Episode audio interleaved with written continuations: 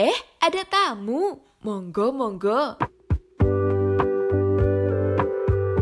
Selamat datang di ruang tamu Podcast Sejarah Indonesia. Ruangan untuk ngobrol dengan tamu-tamu spesial pastinya. Kamu mau ikut gabung? Yuk sini. Ruang tamu Podcast Sejarah Indonesia. Oke, Assalamualaikum warahmatullahi wabarakatuh. Halo Sobat Masa Lalu, kembali bersama saya Taufik Harpan Aldino di Podcast Sejarah Indonesia dan kali ini Podcast Sejarah Indonesia punya segmen baru yaitu Ruang Tamu yang nanti digunakan untuk para tamu-tamu Podcast Sejarah Indonesia datang ngobrolin tentang sejarah, pendidikan, kebudayaan, semua yang berhubungan dengan masa lalu pastinya. Di kesempatan kali ini tanpa harus berpanjang lebar lagi, saya senang banget ketemu sama sutradaranya film animasi panjang pertama layar lebar Battle of Surabaya, Mas Arianto. Halo Mas, apa kabar? halo, halo Mas. ya, ini panjang banget perkenalannya, karena emang excited banget, karena ternyata tadi kalau ngobrol-ngobrol di awal, Mas Arianto ini aslinya Magelang. Jadi ya Mas ya, Ya, nah, kenapa aslinya dari Magelang ternyata tangga sama podcast dari Indonesia karena podcast dari Indonesia ini Semarang juga ya nanti kapan-kapan kita bisa main kayak ya ya betul betul ah, oke okay, mas ini ini sesuatu hal yang kenapa kok kemudian jadi podcast dari Indonesia ini mengcapture beberapa hal mengenai sejarah gitu kan, terutama dengan menggunakan voice lah ya, suara gitu kan.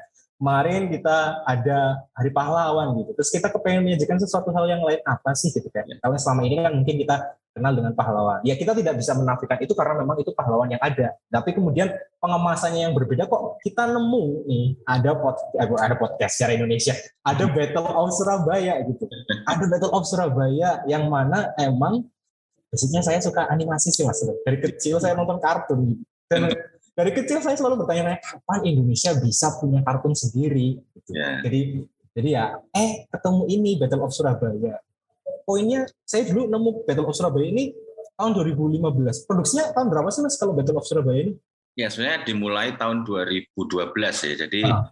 eh, kita ngerjakan film itu tuh sekitar tiga tahun. Hmm. Terus kemudian tayang di tahun 2015. Ya, ya. awalnya memang itu uh, tidak tidak direncanakan untuk kemudian jadi film layar lebar karena awalnya memang kita dari film apa namanya film pendek gitu jadi ya seri. Ya. Oh. Cuma waktu itu ya uh, belum tren seperti sekarang di tahun 2012 ya. hingga kita kesulitan untuk menjual atau menayangkan film-film pendek kita. Hmm. Terus kemudian kita ngobrol-ngobrol dengan uh, investor lah istilahnya ya. Investor ya. Kemudian ternyata ya disetujui untuk kita membuat film layar lebar walaupun prosesnya panjang gitu. Ya, Jadi ya. tidak langsung disetujui gitu ceritanya. Uh, gini mas, kalau buat film animasi itu memang butuh waktu sepanjang itu atau atau bisa lebih cepat? Sebenarnya bergantung dari uh, kalau di animasi itu ada banyak hal ya. Jadi ada yang namanya level of detail. Hmm. Level of detail itu tingkat dari kompleksitas film. Terus ada hmm. yang namanya durasi. Jadi yeah. Ya. semakin panjang durasi, otomatis semakin lama. Terus kemudian ditambah lagi level of detail. Jadi ibaratnya begini, misalnya durasinya sama, tetapi level of eh durasinya eh, panjang, tapi level of detailnya eh, tidak terlalu rumit. Itu bisa lebih cepat ketika kita durasinya pendek, tapi level of detailnya panjang. Jadi sangat relatif kalau kita uh, bicara tentang produksi film animasi hmm. karena juga di situ ada teknik ya. uh, teknik menggunakan uh, digital atau 3D ya.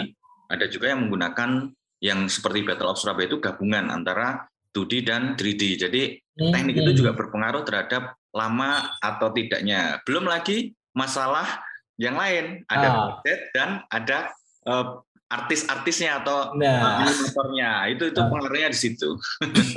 kalau kalau untuk gini, Mas Mas Ari ini posisinya di Battle of Surabaya ini sutradara dong ya, director kan ya. Yeah. Hmm.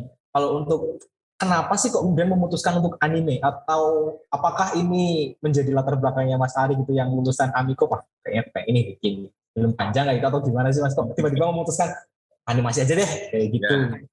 Ya, saya sebenarnya di Battle Surabaya itu menjabat rangkap tiga. Jadi Iya, saya nonton tiga langsung dirangkap sama Mas Ari luar biasa. Ya, produser, uh. terus kemudian uh, penulis naskah uh. dan uh, sutradara. Karena apa? Hmm. Tidak ada yang mau, Mas. Jadi harus harus saya semua gitu. Uh. Jadi uh, kenapa tadi uh, pertanyaannya kenapa anime gitu ya?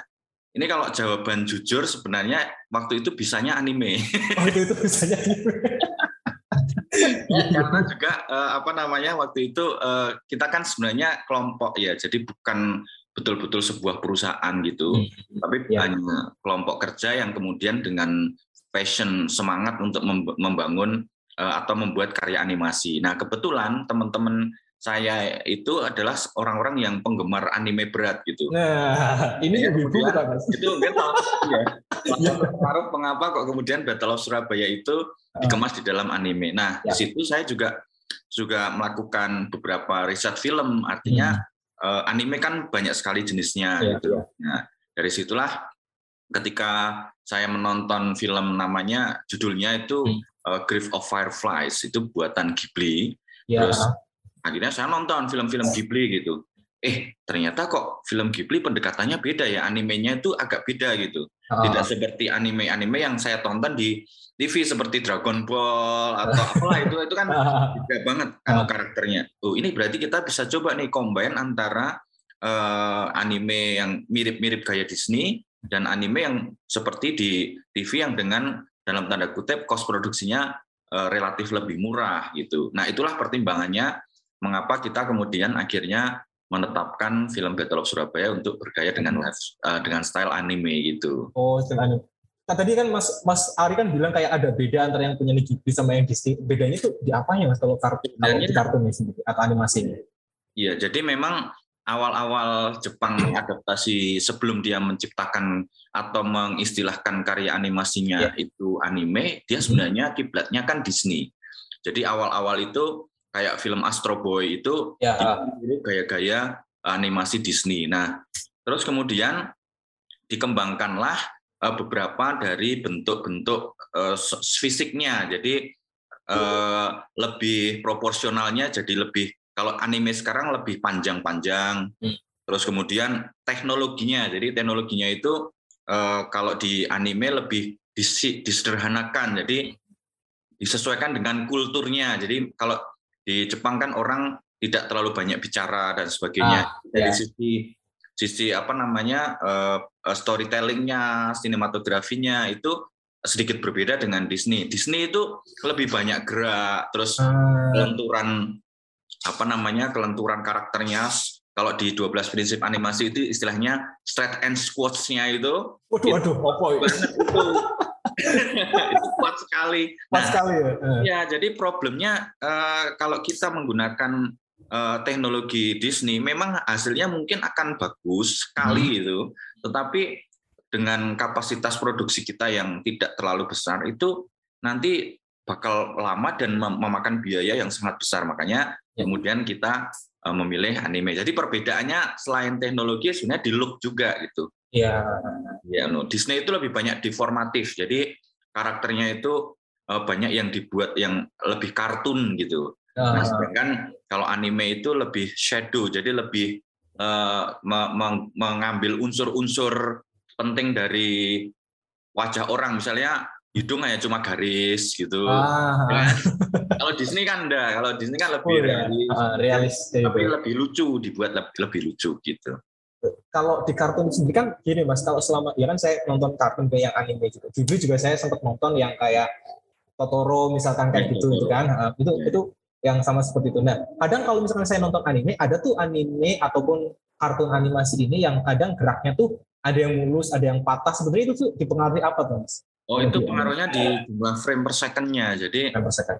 Uh, seperti Battle of Surabaya itu tidak terlalu mulus karena kita menggunakan 12 frame per second. Jadi hmm. kalau kalau Disney standarnya antara 25 sampai 30 frame per second. Apalagi kalau pas uh, slow motion ya bisa 60 sampai 120 frame per second gitu. Jadi Wah. gambarnya banyak sekali. Nah, makanya Itu gambar Mas berarti Mas. Satu satu. Ya?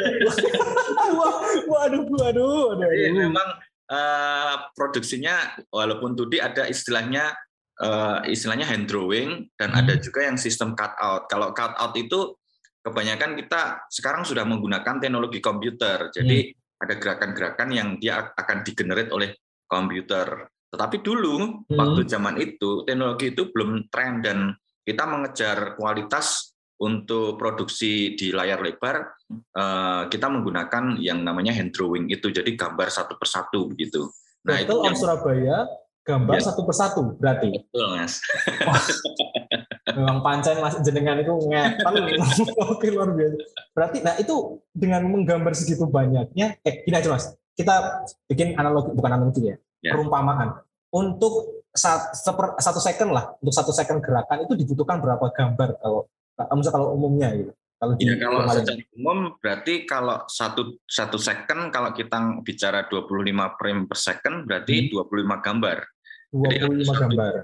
Itu 25 gambar. Jadi kita tinggal kalikan kalau film itu 90 menit berarti 90 kali 60 kali berapa tuh? 25? 25. Iya, terus kali aja terus. gitu lah istilahnya. Ya, pertanyaan selanjutnya, gimana Mas Ari nyelesain itu gitu kan? Otomatis harus ada animator sama ilustrator dong yang ikut di situ gitu. Iya, kan gambar itu uh, baru karakternya kan. Hmm. Padahal di dalam sebuah komposisi film itu kan ada kalau di istilah film Eh, kerennya namanya misong sin. misong. Oh, apa tuh? Apa tuh? Apa tuh? sin itu ketika kita membuat sebuah film pasti ada panggungnya. Panggung dari sebuah hmm. film itu ya. namanya misong sin. Di situ ada sinematografi, ada kostum dan lain sebagainya. Di animasi uh, prinsipnya uh, ada background dan ada karakter. Belum nanti di situ ada visual effect. Nah, itulah kemudian yang yang kita perlu cermat di dalam uh, komposisi animasi.